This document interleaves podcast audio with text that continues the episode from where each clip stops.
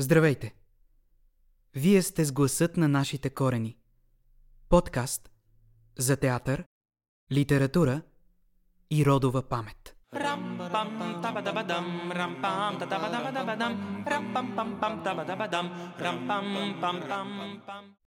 Днес ще ви срещнем с българския държавник, революционер, журналист и поет Стефан Стамбулов. Бих искал да дам думата на ментора по проекта Николай Георгиев. Аз искам да споделя нещо не толкова в политически план, не и толкова в държавнически.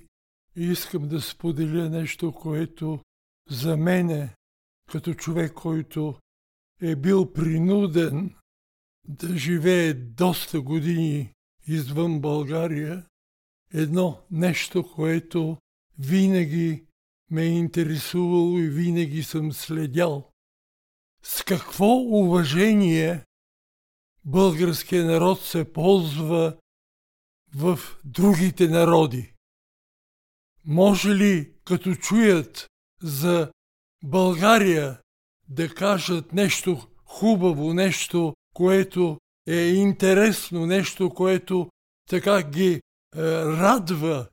И ако пет века сме чакали своето освобождаване след робството, както е описал автора на романа, има нещо, което ние сме го нямали, нямаме го и днеска.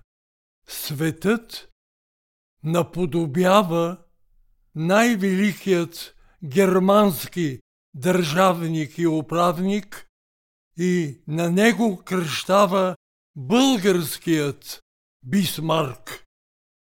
Извинете, колко са тези мигове в историята на Европа, когато ние сме могли да чуеме, че наши управници са толкова високо поставени.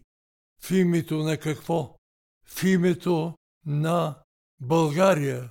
И ако той в спектакъла има тази реплика, той иска да изкорени от характера на българина нещо, което не приема, че българите в връжда за една межда са готови да унищожат цял имот или цяла държава.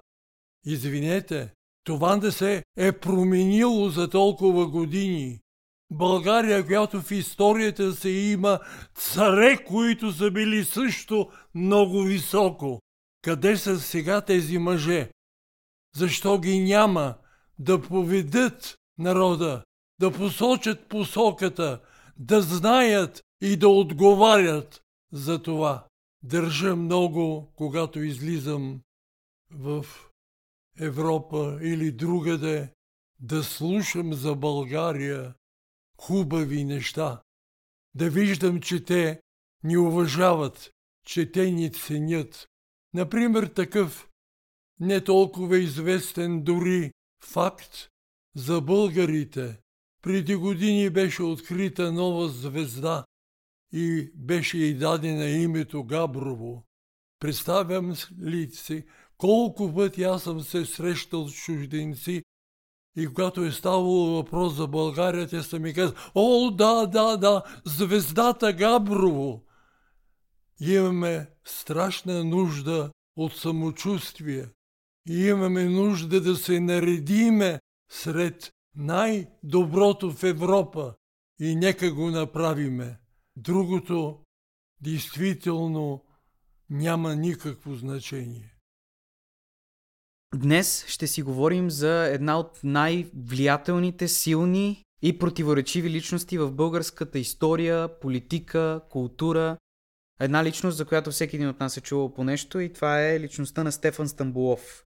Още в училище сме се запознавали с неговите политически дейности, с това, че всъщност той е човек, който още преди освобождението прави стъпки по посока Прилското възстание, оглавява някои от комитетите, след това пък в последствие завзема властта в а, една съвсем създадена нова политическа идеология на княжество България. И тук идва за мен първото питане и то е какво за нас е Стефан Стамбулов? Извън, разбира се, представлението и спектакъл, който нашите слушатели ще имат възможността да чуят, какво ни говори неговото име и как разбираме неговите действия, неговите идеали, доколкото те са ни представени. Въобще, къде стои в нашето съзнание противоречивата личност на човекът Стефан Стамбулов? Стефан Стамбулов е един истински българин, който е защитавал България. Не го е интересувало дали си му приятел, дали си близък, роднина или какъвто и да било.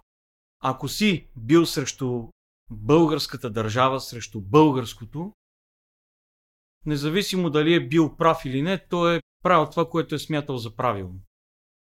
Когато започнахме да работим с режисьора на спектакъла Николай Георгиев, за мен това беше изключително важна роля, защото това да играе Стефан Стамбулов е нещо много вълнуващо. Винаги съм казвал, че за мен Стефан Стамбулов е най-отговорната ми роля. На мен са ми казвали, че по някакъв начин имам прилика с Стефан Стамбулов визуално, а понякога и по характер. Добре, аз съм съгласен с много от нещата, които казваш, но има едно нещо, което като че ли леко ми поскърцва като идея и това е, че ти трябва да правиш всичко, за да може твоята държава или мястото, което ти управляваш, да бъде в прогрес. Към датата на записването на този подкаст ние знаем, че в 21 век всъщност има военни действия. И тези военни действия са провокирани от един човек, който като че ли прави всичко за да защити своята държава. Но в крайна сметка, дали цената и всичко, което се случва, би оправдало средствата? Дали всъщност няма друг път? Дали силата е начин на една страна да върви напред и да си готов да поемаш много рискове, да рискуваш много животи, но да мислиш за едно по-глобално развитие на твоята страна? Не мисля, че това е правилно. Защото това, че си човек, който управлява една държава, кралство, царство или каквото и да било, не те прави над всички. Защото в крайна сметка в тая държава, в която си ти, живеят и други хора. И ако има нещо, което трябва да се направи, за да може една държава да е в едно нормално състояние, не би трябвало да се стига до там да отнемаш човешкия живот, защото никой не ти дава правото да отнемаш човешкия живот. Защото някой ден това може да се случи и на теб. Точно такава е ситуацията с Стефан Стамбулов. Той е отнел много животи, но в крайна сметка неговия също е бил отнет. Той е имал много врагове. И е интересно, че именно тия врагове са били свързани с неговата антируска политика, защото точно след освобождението ние сме освободени от една държава и всъщност много от хората искат тогавашния Съветски съюз да властва над България и дълго време това и се случва, но Стефан Стамбулов се опитва да се противопостави срещу това. И всъщност много от враговете, които си създава и негови приятели, които са Олимпи Панов, Коста Паница, всъщност застават на страната на режима. Да не забравяме, че Стефан Стамбулов в началото е бил русофил, но когато той е разбрал, че Русия не иска да имаме български княз, обръща монетата. И може би това е момента, в който и хората се обръщат срещу него. Но истината е в това, че той е направил много за България през тези години, в които е управлявал. Като че ли най-точна оценка за управлението на Стамбулов дава самия той, със своята известна фраза и за опашката на дявола ще се хвана, ако трябва, но ще изтегля България. Прочитайки тази фраза, аз започвам да си мисля за, за днес, за младите хора.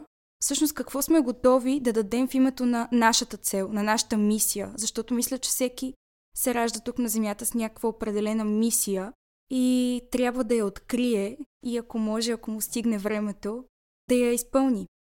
Има още една фраза, която Стефан Стамбулов е казал.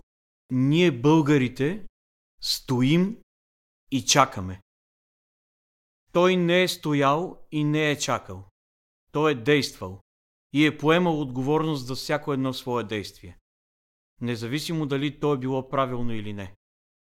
И на днешно време ние, българите, наистина стоим и чакаме, защото през цялото време, когато виждаме, че тези отгоре, които ни управляват, не правят нещата така, както ние ги искаме, се събираме в Фейсбук, правим кампании за правителства, за гласуване и така нататък. И когато дойде момента на гласуването, ние се спотайваме като мишки и след това мрънкаме и протестираме. Аз съм съгласен с е, това и което Мариела каза, и което ти казваш. Има едно но обаче, че ние живеем в един друг век. България конкретно в момента се намира в едно много неприятно положение, въпреки че да кажем пак към датата на записването на този подкаст има стабилно, слагам в кавички тази дума, правителство. Всъщност ние в последната година сме имали колко три пъти избори, в които избирателната активност е под 30%. И действително стоим и чакаме, но за мен въпросът стои кой е човека, който ще вземе отговорността и ще каже аз тръгвам напред, ще гласувате 100%, ще излезете от домовете си, защото от една страна стои демокрацията, в която аз имам право да говоря каквото искам, да казвам каквото искам, да напускам когато искам, да гласувам когато искам, да ям когато искам, да спя когато искам. От друга страна говорим за едно време, в което всички са били задължени да правят едни неща. И аз много обичам, нали, баба ми или дядо ми, като ми казаха, ех, по времето на комунизма ти това нямаше да имаш право да го правиш. Щяхме да се прибираме в онова време и ние не сме живяли в онова време и в действителност не знаем как то стои в нашата глава. Но за мен трябва да се прави много тънка граница между това, което е било преди и това, което е сега и как те могат да са в симбиоза. Защото със сигурност не ми се струва, че правилният път е наистина да извадим пушкалата и да кажем отивай гласувай, вдигай се на бунт, ставай, убивай, ръгай с ножа и всъщност България ще върви напред. Затова аз пак казвам, че много харесвам Стефан Стамбулов, но не съм сигурен, че човек като Стефан Стамбулов днес би могъл да извади България. Защото тази фраза и за опашката на дявола да се хвана, но ще изтегля България, за мен има много тънък, двусмислен контекст, който аз, примерно, като гражданин на Република България, не съм сигурен, че бих бил спокоен, ако живея в управлението на Стефан Стамбулов днес в 21 век. А според теб в това управление можем ли да бъдем спокойни? И понеже говорим за векове, виждаш, че в другите държави няма значение дали е 1878 или 2022. Човека си решава да нападне друга държава, независимо дали има някаква причина или не, просто отива и я напада. Бих се обърнал към хората, които слушат, защото всички имаме право да застанем на страната на Русия или на Украина. Но въпросът е, когато дойде един момент, в който ние да трябва да избираме дали да бъдем на страната на едните или на другите, какво бихме избрали. Защото знаем колко пъти сме имали национални катастрофи и в Първата и във Втората световна война, именно защото сме избрали една и съща страна. И когато Русия обявява война на България, ние сме клекнали и 45 години горе-долу сме били под руската власт. Добре, много въпроси с отворени отговори. Трудно е да отговорим на всичко това. Хубаво е, че си ги задаваме тия въпроси. А сега да се върнем назад в времето, в което една личност е взела всички решения, които могат да бъдат взети за доброто на България. Спектакъла Стефан Стамбулов, Часът на моето убийство, по романа Часът на моето убийство на Христо Даскалов.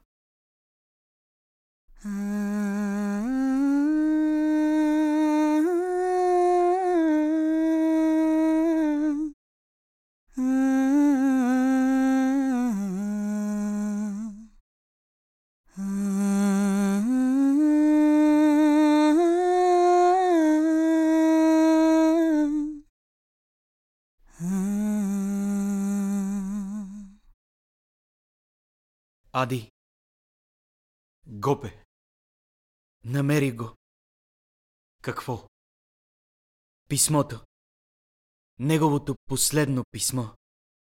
Прочети го. Не мога. То е писано в края. А ние с теб сме още в началото. Ще го прочетем, когато стигнем до края. До самия край. Искам думата. Искам думата. Искам думата. Искам думата. Искаме думата. Когато човек съсредоточи мислите си върху една идея, В съзнанието му нахлува миналото. неговите образи изместват ежедневния апарат на предмети и усещания. и се превръщат в единствено съществуваща реалност. Да останеш по-дълго в този вътрешен свят означава да се превърнеш в философ, поет, чист и дори свят човек, готов на истинска саможертва за благото на другите. Аз малко познавам живота на българските светци. Като свети Иван Рилски и патриарх Евтимий. Макар не веднъж да съм ги призовавал в мислите си. Не съм светец, но за това пък съм поет. Или поне, поне в началото бях. Поетичният блян. Ето това е изворът на всичко чисто и свято в мен. Да, това съм аз. Или поне бях аз, докато политиката не ме обсеби и не запълни моето вътрешно пространство с чудовищата, които сега се разпореждат вътре в мен. И странно, Да, странно. Колкото повече страната процъфтява, толкова по-големи стават те, тези чудовища. и като жестоки змейове, изсмукват изворите на чистия порив, застилат с непрогледна мъгла пътищата към техните бистри води. И 10 университета, и 100 пловдивски изложения, и хиляди протежиращи българската индустрия закони да бях създал. Тази мъгла няма да се вдигне скоро. Напротив, ще става все по-непрогледна и по-непроходима. А хората? Хората я имат за нещо мило и родно. За част от въздуха, който поемат още по време на раждането си. Господи, защо?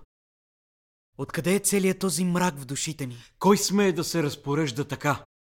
С българската, наша душа. И с онова най-истинско вътрешно пространство, превърнато сега в арена на безумие и затъпяване. На самодоволно сметкаджийство и тъпоумно блаженство. Самодеен театрален декор за хора с дебели кореми и затластели мозъци.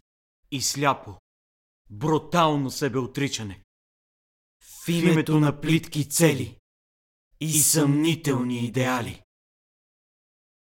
Освен последното писмо на Стефан Стамбулов, намерихме и запис на разговора между него и немския посланник Рихард фон Мах.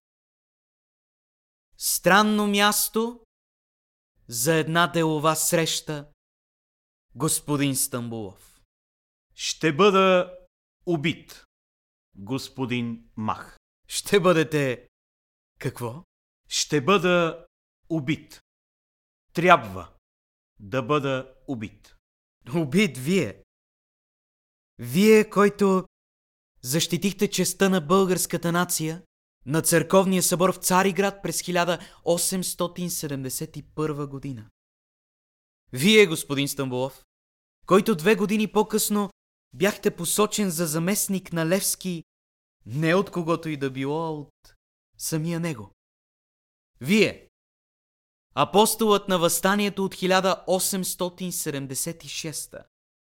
Борецът и учредителят на демокрацията през паметната 1879. Един от главните говорители на либерализма и съпротивата срещу режима на пълномощията между 1881 и 1883. Вие, господин Стамбулов, председателят на Народното събрание, дал на тази длъжност подобаващо име и традиции. Вие, войникът шинел, отвеличавате есен на 1886 един от главните инициатори за връщането на българския княз през 1887 и накрая Всемогъщ регент и министър-председател на княжество България от 1887 до 1893. Вие е убит.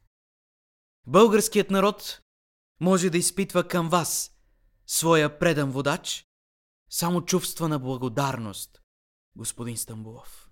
Българите не познават това чувство, господин Мах. Те са свикнали да казват, виновни сме не ние, а онези, горе. Няма по-неблагодарна страна към своите водачи от България, господин Мах. Тежко и горко, ако я управляваш истински и истински искаш да направиш нещо за нея. Тогава, господин Мах, тогава те убиват.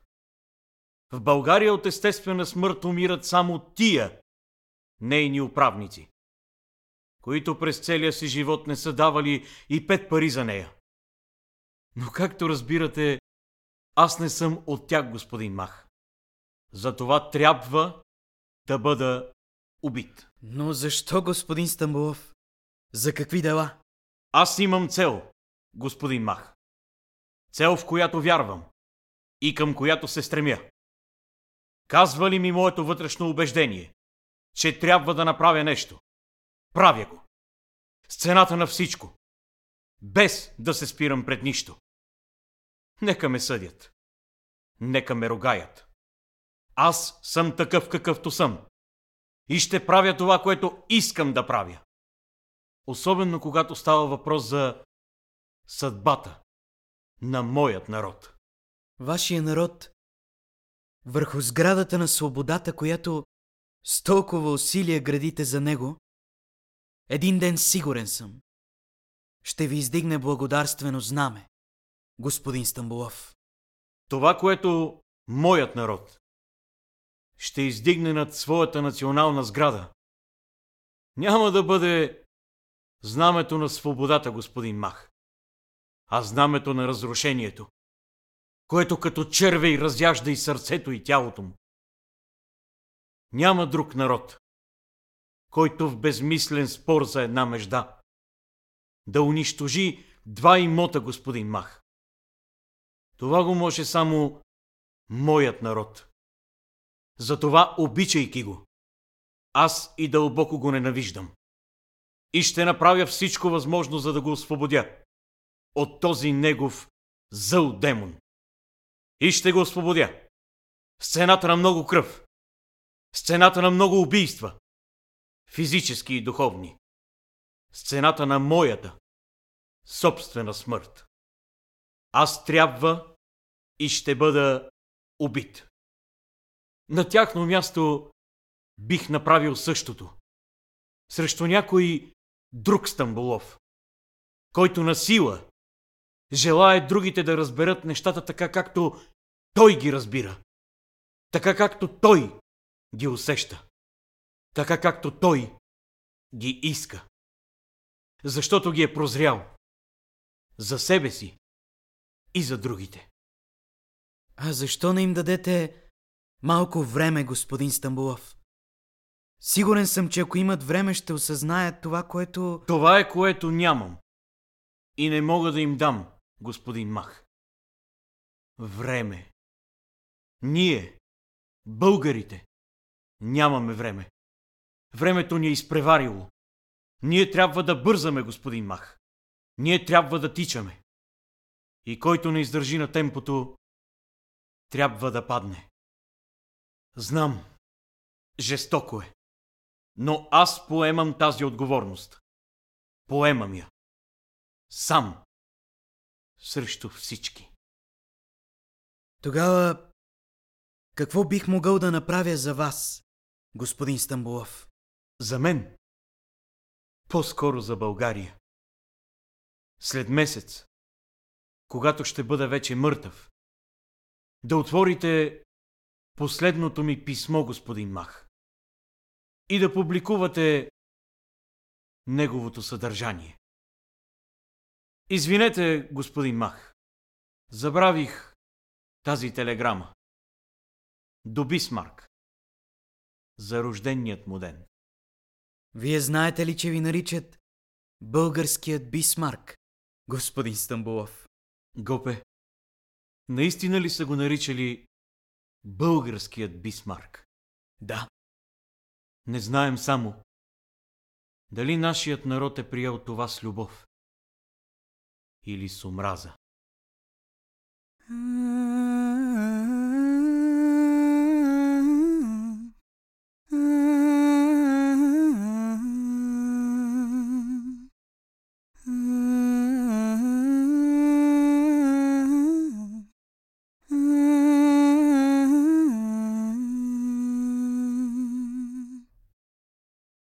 Коста?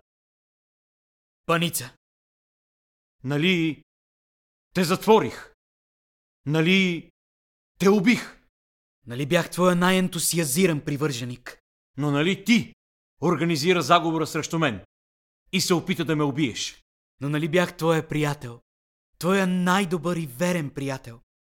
Бях очарован от твърдостта, с която защити България и Фердинанд. Сега обаче казвам, ти и Фердинанд трябва да бъдете убити. Защо? Пак за същото. Да се спаси България. Фердинанд бе избран за княз. От Великото народно събрание. Не от мен. И не за мое удоволствие.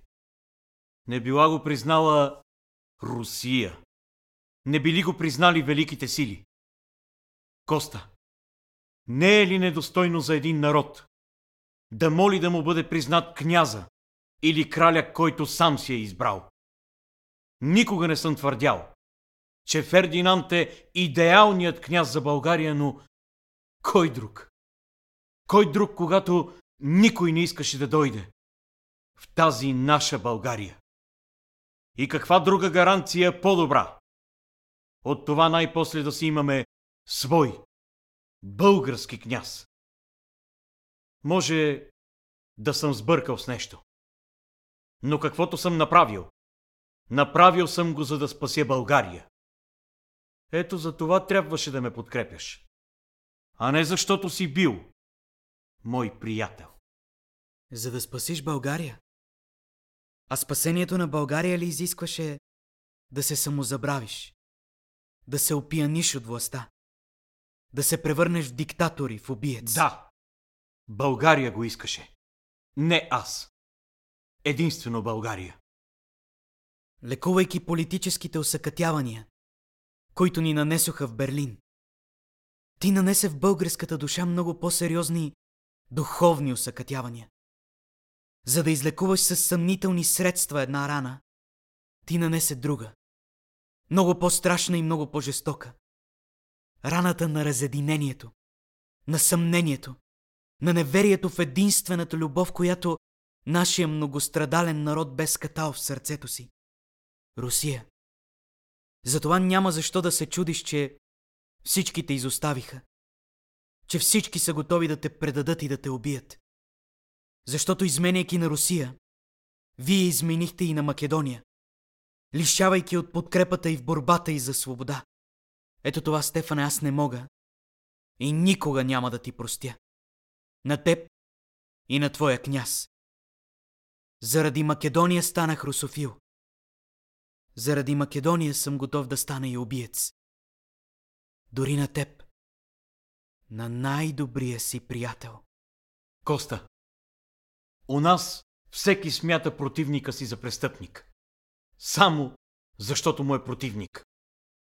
Аз никога не съм отричал на противниците си правото да имат свои убеждения. Ние всички желаем едно. Поне на думи.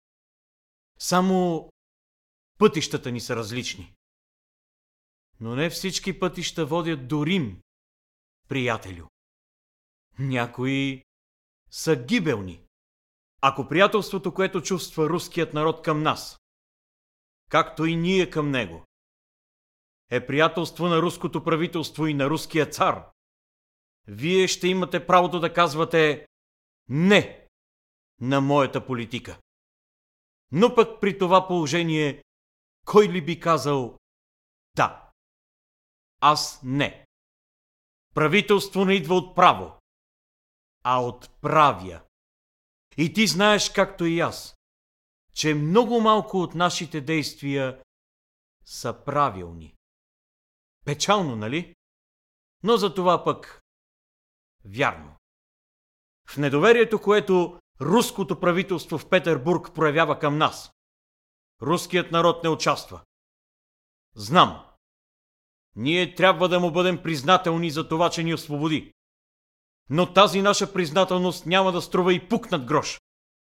Ако предадем интересите на народа ни и подчиним държавата си на руския цар и на руския деспотизъм.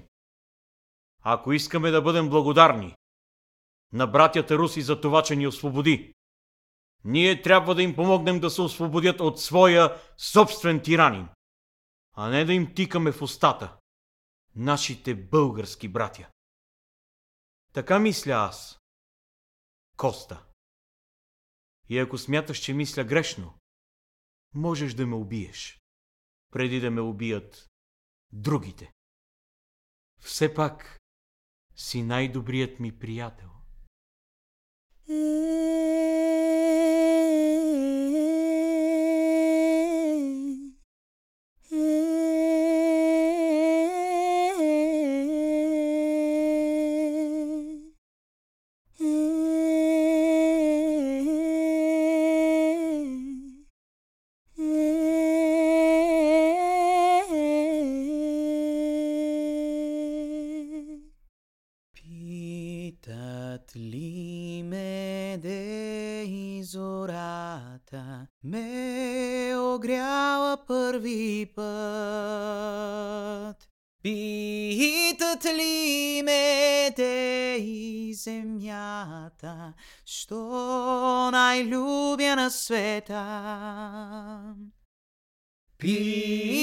Питат ли ме де и земята, що най-любя на света? Каква чест, господин Вазов! Големия поет на посещение при големия диктатор. Вие също сте поет, господин Стамбулов. Бях господин Вазов. Бях. Сега тайно превеждам един роман за Спартак. За великия Спартак. За неразбрания Спартак. А, вие също бихте могли да бъдете разбран, господин Стамбулов. Ако искахте да... Ако исках да... Ако искахте и вие да разберете другите. И да се съглася с искането на Русия да изпъдим своя княз. Мръсно нещо е политиката, господин Вазов. Стойте по-далеч от нея. Пишете романи. Говорете с гласа на народа, сближавайте хората, рушете националните граници. Колкото и да ви завиждам, моят път е друг. Аз стоя начало на правителство и разговарям с правителства, а не с народи.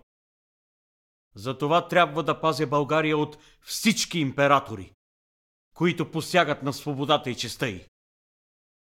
Никой народ не може да влезе пълноценно в общността на другите народи. Ако не е изживял идеята за своята собствена културна обособеност и значимост. Вие, господин Вазов, можете да се занимавате само с изкуство, но аз, който много добре зная, че е необходимо изграждането на здраво, държавно и национално устройство, трябва да си мърся ръцете из политиката. Защото, господин Вазов, ако тук се настани руския цар, вие няма да можете така свободно да пишете романите си. Пък да не говорим за господа социалистите и техните съчинения. А вие наистина ли смятате така, господин Стамбулов? Или май по-скоро само ви се иска да бъде така, за да оправдаете някои свои дела? Това, че другите не виждат по-далеч от носа си господин Вазов, е обяснимо.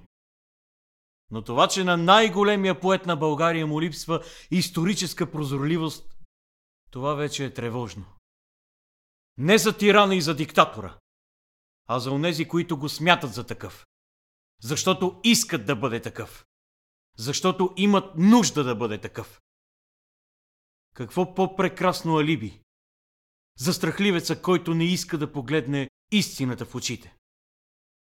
Благодаря ви за посещението, господин Вазов. Къщата ми е винаги отворена за вас. Стар приятел. Враг не става. Има ситуации, има моменти в човешкия живот, от които не можеш да излезеш читав. Каква хубава българска дума. Читав. Да останеш читав означава да запазиш себе си.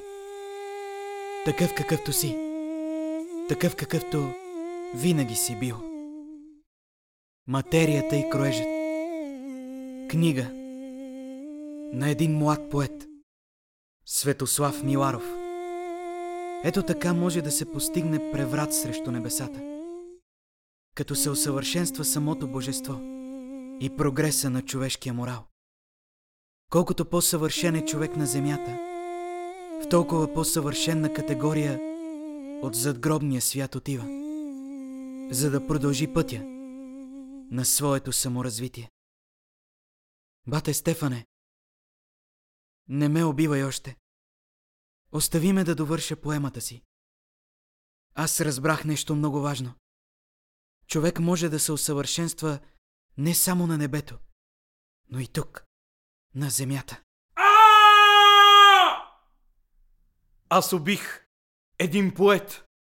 Аз убих един поет. Аз убих един поет. Да, той е убил един поет. И това няма как да му бъде простено. Що по-бърза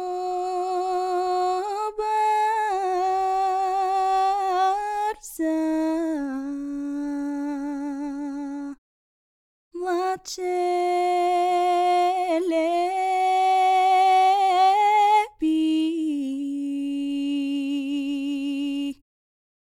да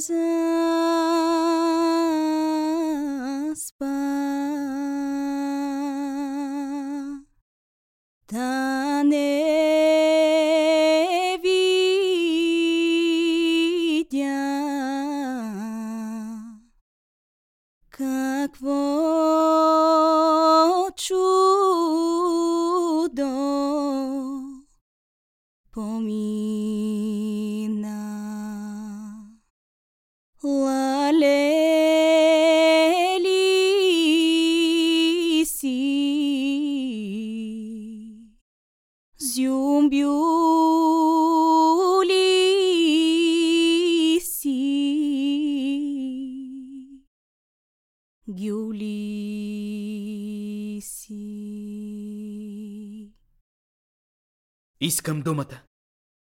Искам думата. Искам думата. Един царски ферман обедини българската нация под жезъла на един духовен водач – Екзарха. След това руско-турската освободителна война и Сан Стефанския мирен договор създадоха една нова, млада държава, наречена княжество България. Но в Берлин разсякоха тая държава. Разсякоха нашето мило, драго цяло отечество на пет части. Господи, защо ни разсякоха на пет къса?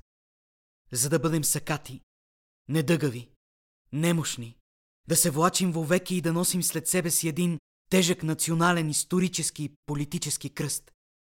Да бъдем исторически просеци. И цял живот да живеем от подаянията, трохите и кефовете на европейската дипломация. Защо ние да бъдем свободни? След като цял живот ще се влачим, пълзим, молим ние. Ние, които имаме бъдеще. Така както някога сме имали минало. Светло и славно. По-добре да бъдем една нация, едно отечество, един народ. Или всички българи свободни в една независима държава. Или всички роби под властта на Турция. Где са, господа, нашите мили градове? Ниш, Пирот, Враня, Лясковец. Дадени на сърбите. Где е Тулче и Добруджа? Дадени на Румъния.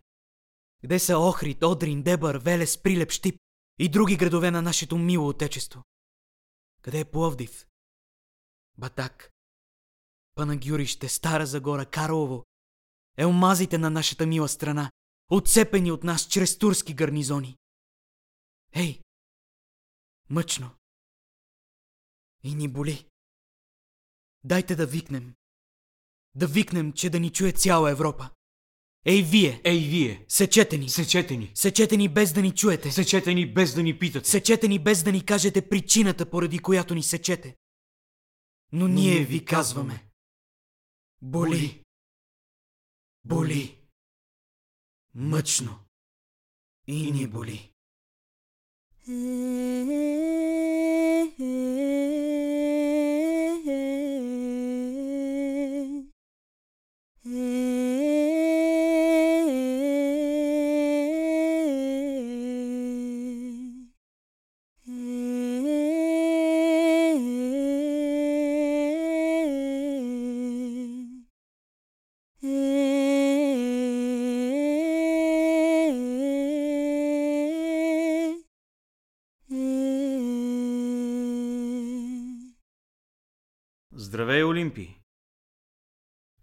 едно здравей, Олимпи.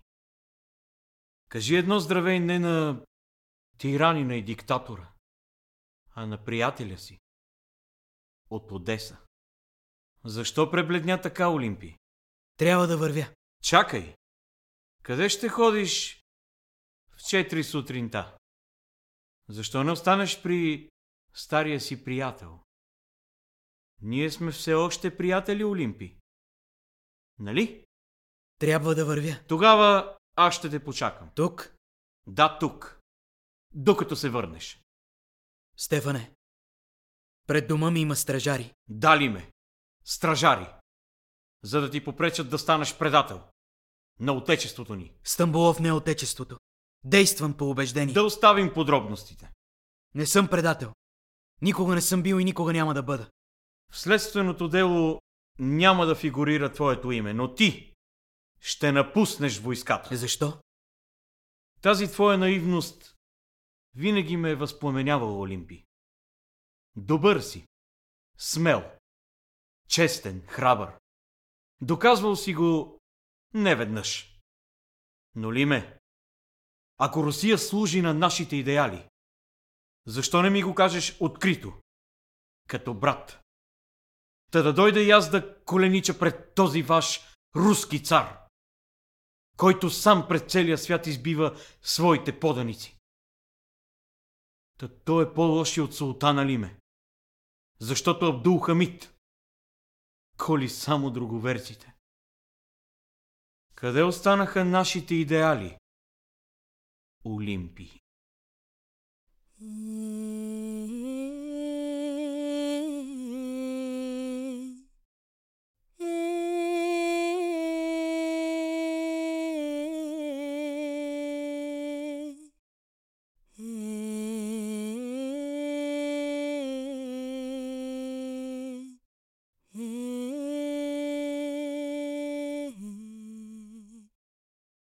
дошъл, Ваше Височество, господин Батенберг. Господин Стамбулов, след като преценихме така създалата се ситуация, изпратихме следната телеграма до руския император. Ваше Височество, вие ми дадохте короната. Сега аз я връщам обратно. В ръцете на нейния монарх. За него, българският княз. Вдигнахме цяла България. Главите си турихме на въже. Брат срещу брат да вади ноша той. Доброволно да хвърли българската корона в краката на един чужд владетел. Без княз България е изгубена. Дали някога ще се намери човек, който да заслужи да управлява българския народ? Дали някога в иданката пред света София ще разцъфти под нечи и мъдри грижи. Във всеки случай, това няма да бъде този жалък и нещастен човек, който си отива позорно след спечелената битка. Господин Стамбулов, преди време, когато ме увещавахте да остана, ми казахте, че за това е необходимо да обезглавя само няколко души предатели. Сега, когато си отивам окончателно и завинаги, все още ли смятате така?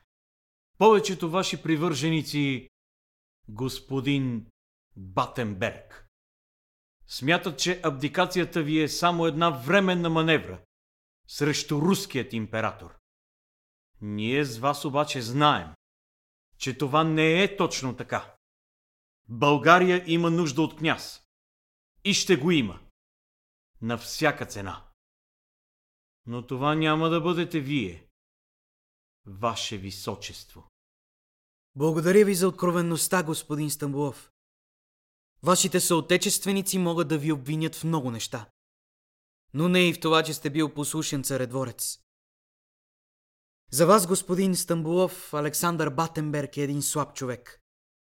Но вие като човек и то човек с вашите възможности би трябвало вече да знаете. Русия не е против Батенберг, а против българския княз изобщо. Без значение кой е той. Имайте предвид това, господин Стамбулов. Ако един ден си спомните за човека, който не оправда доверието ви.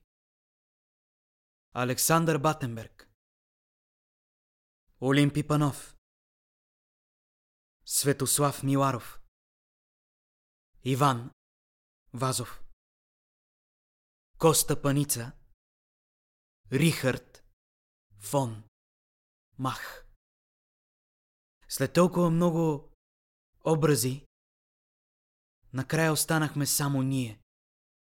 Двамата стамбуловци. Време е, Стефане. Време е. Дали ще те убият по-рано или по-късно, няма никакво значение. Никой не може да избяга от съдбата си. Знам. Никой. Нито отделната личност, нито целокупният народ. Ето за това народите не трябва да чакат да бъдат освобождавани от други го. Те или трябва да се освободят сами, или да загинат. За да не стане това, което стана с нас, българите.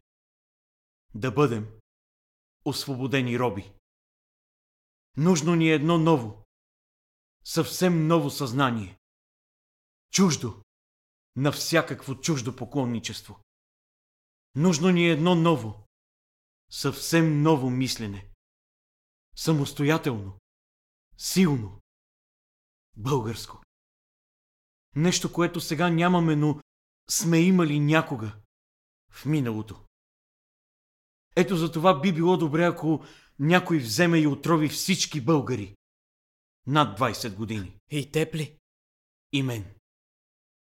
Стефане, никога не съм те виждал така. Изглеждаш ми така уморен. Така обезверен. Нима си загубил вяра. Не знам. Обърках се. Стефане, аз никога не съм те опреквал. Бил съм до теб във всеки един миг на радост и тъга, на възход и на падение. А ние с теб знаем, че в твоя живот те се редуваха като деня и нощта. Затова сега те питам. В този твой сетен час. Не е ли време да забравиш всичко? Да оставиш, да заминеш някъде, за някоя чужбина. Само, че това е нещото, което никой в тази страна не иска и не може да разбере. Няма как без отговорност. Няма как без лична отговорност. Той винаги е поемал отговорност. За това, което е извършил, за това, което не е извършил и за това, което са извършили другите. А това може би е най-тежката отговорност. Не понасям тези, които треперят за чистите си ръчички, защото те не са способни да поемат отговорност. Те обичат да се крият за така удобното за всички страхливци и нагъждачи ние. Само че Левски, той не казваше ние. Само аз. Обичахме това негово аз. То се превърна и в наше. Защото аз е действие. Аз е убеждение. Аз е отговорност. И най-вече цената, която всеки един от нас е готов да плати за тази отговорност. Как го каза да замина? Да замина за някоя чужбина. Никога не съм бягал. Няма да бягам и сега. Тогава защо поне не си спести смъртните присъди? И не ги замени с заповеди за помилване? Та да запазиш една малка част от твоя народ. За бъдещето на България. Само, че ти винаги си се смятал за единствено прав. Не знам, Стефане. Това и в страни с по-светли истории от тази на България се оказвало пагубно. Защото българите не могат да ти простят, ако можеш да правиш нещо, което те самите не могат. Затова те ще се интересуват от всичко. От твоето мнимо или материално богатство. От слабостта ти към виното, жените, телешкия гювеч. От това защо веждите ти са така навъсени, защо усмивката ти е такава или онакава, но нито един от тях няма да разбере, че в продължение на всички тези години ти си гордото и същевременно с това порогано лице на една възкръснала България. Колко е къса националната ни памет. И колко бързо забравихме как великите откриха Берлинския конгрес с думите, че създаването на България е акт на голяма глупост от тяхна страна. Ние българите никога няма да разберем, че Стефан Стамбулов е най-хубавото и най-лошото от нас самите. Че часът на Стамбулов е час дошъл, час отминал, час предстоящ.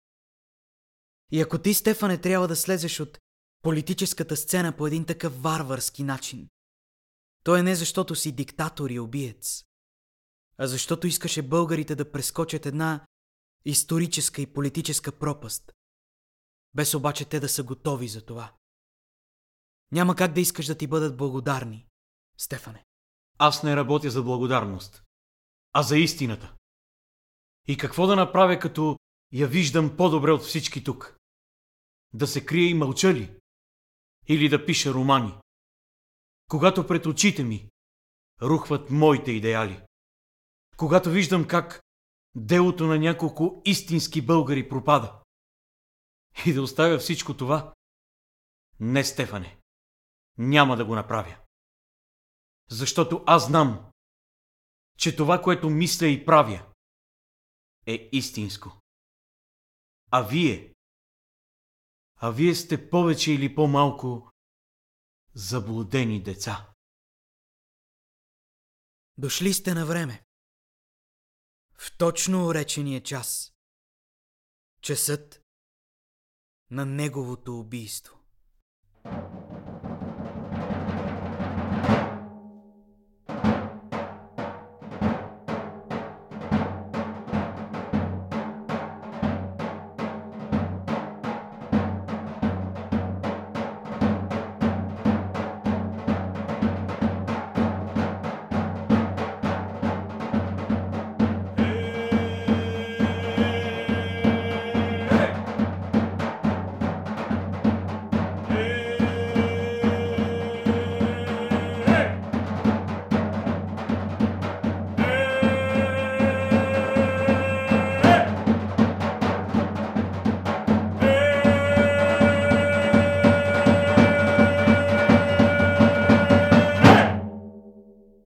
Раните ще бъдат 15. И едно избито око. И две отрязани китки, които ще бъдат досечени от лекарите, след като вече са били насечени от нападателите.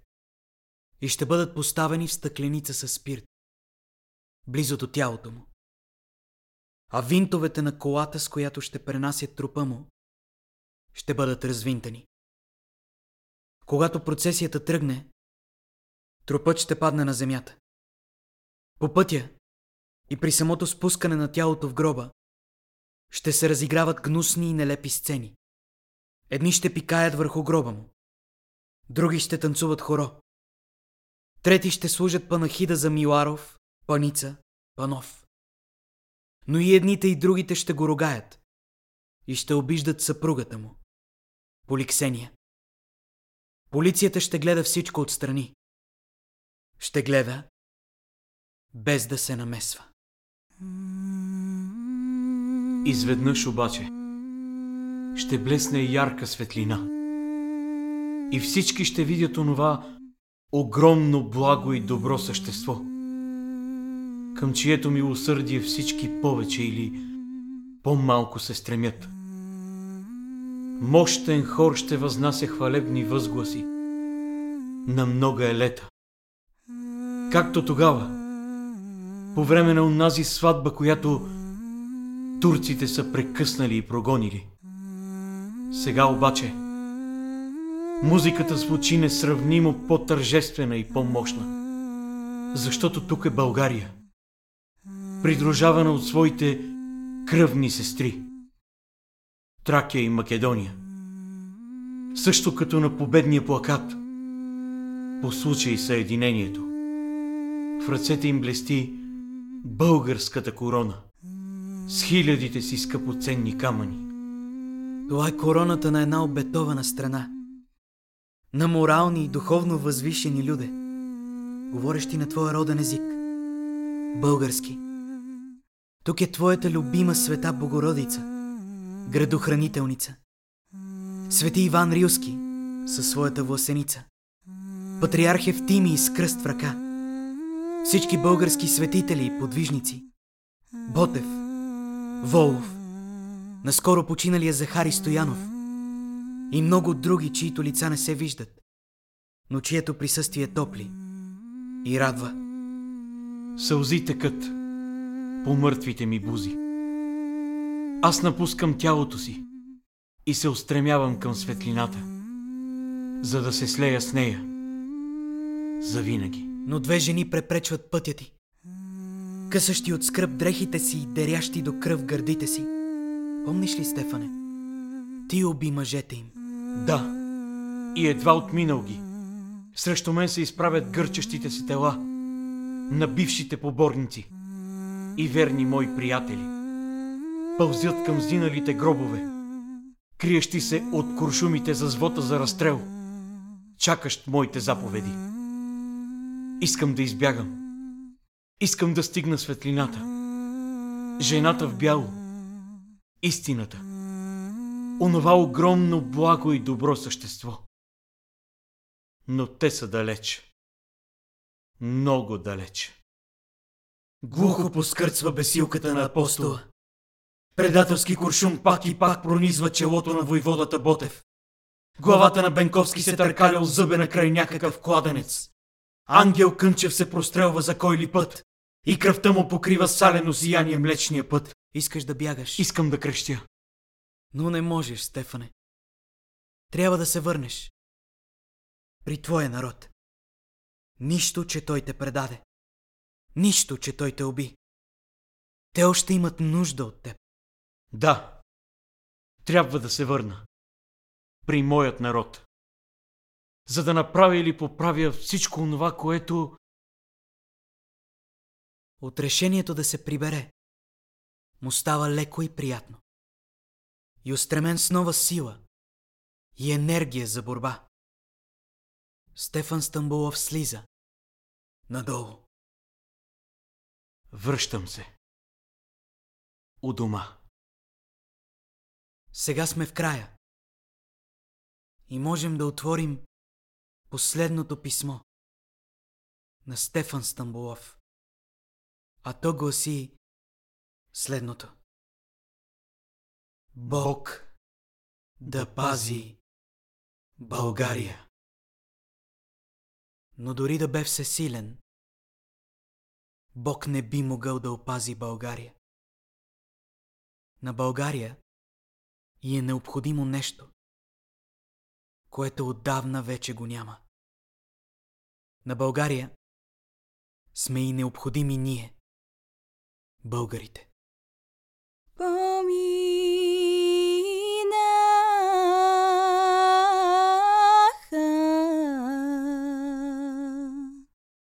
дуртливакли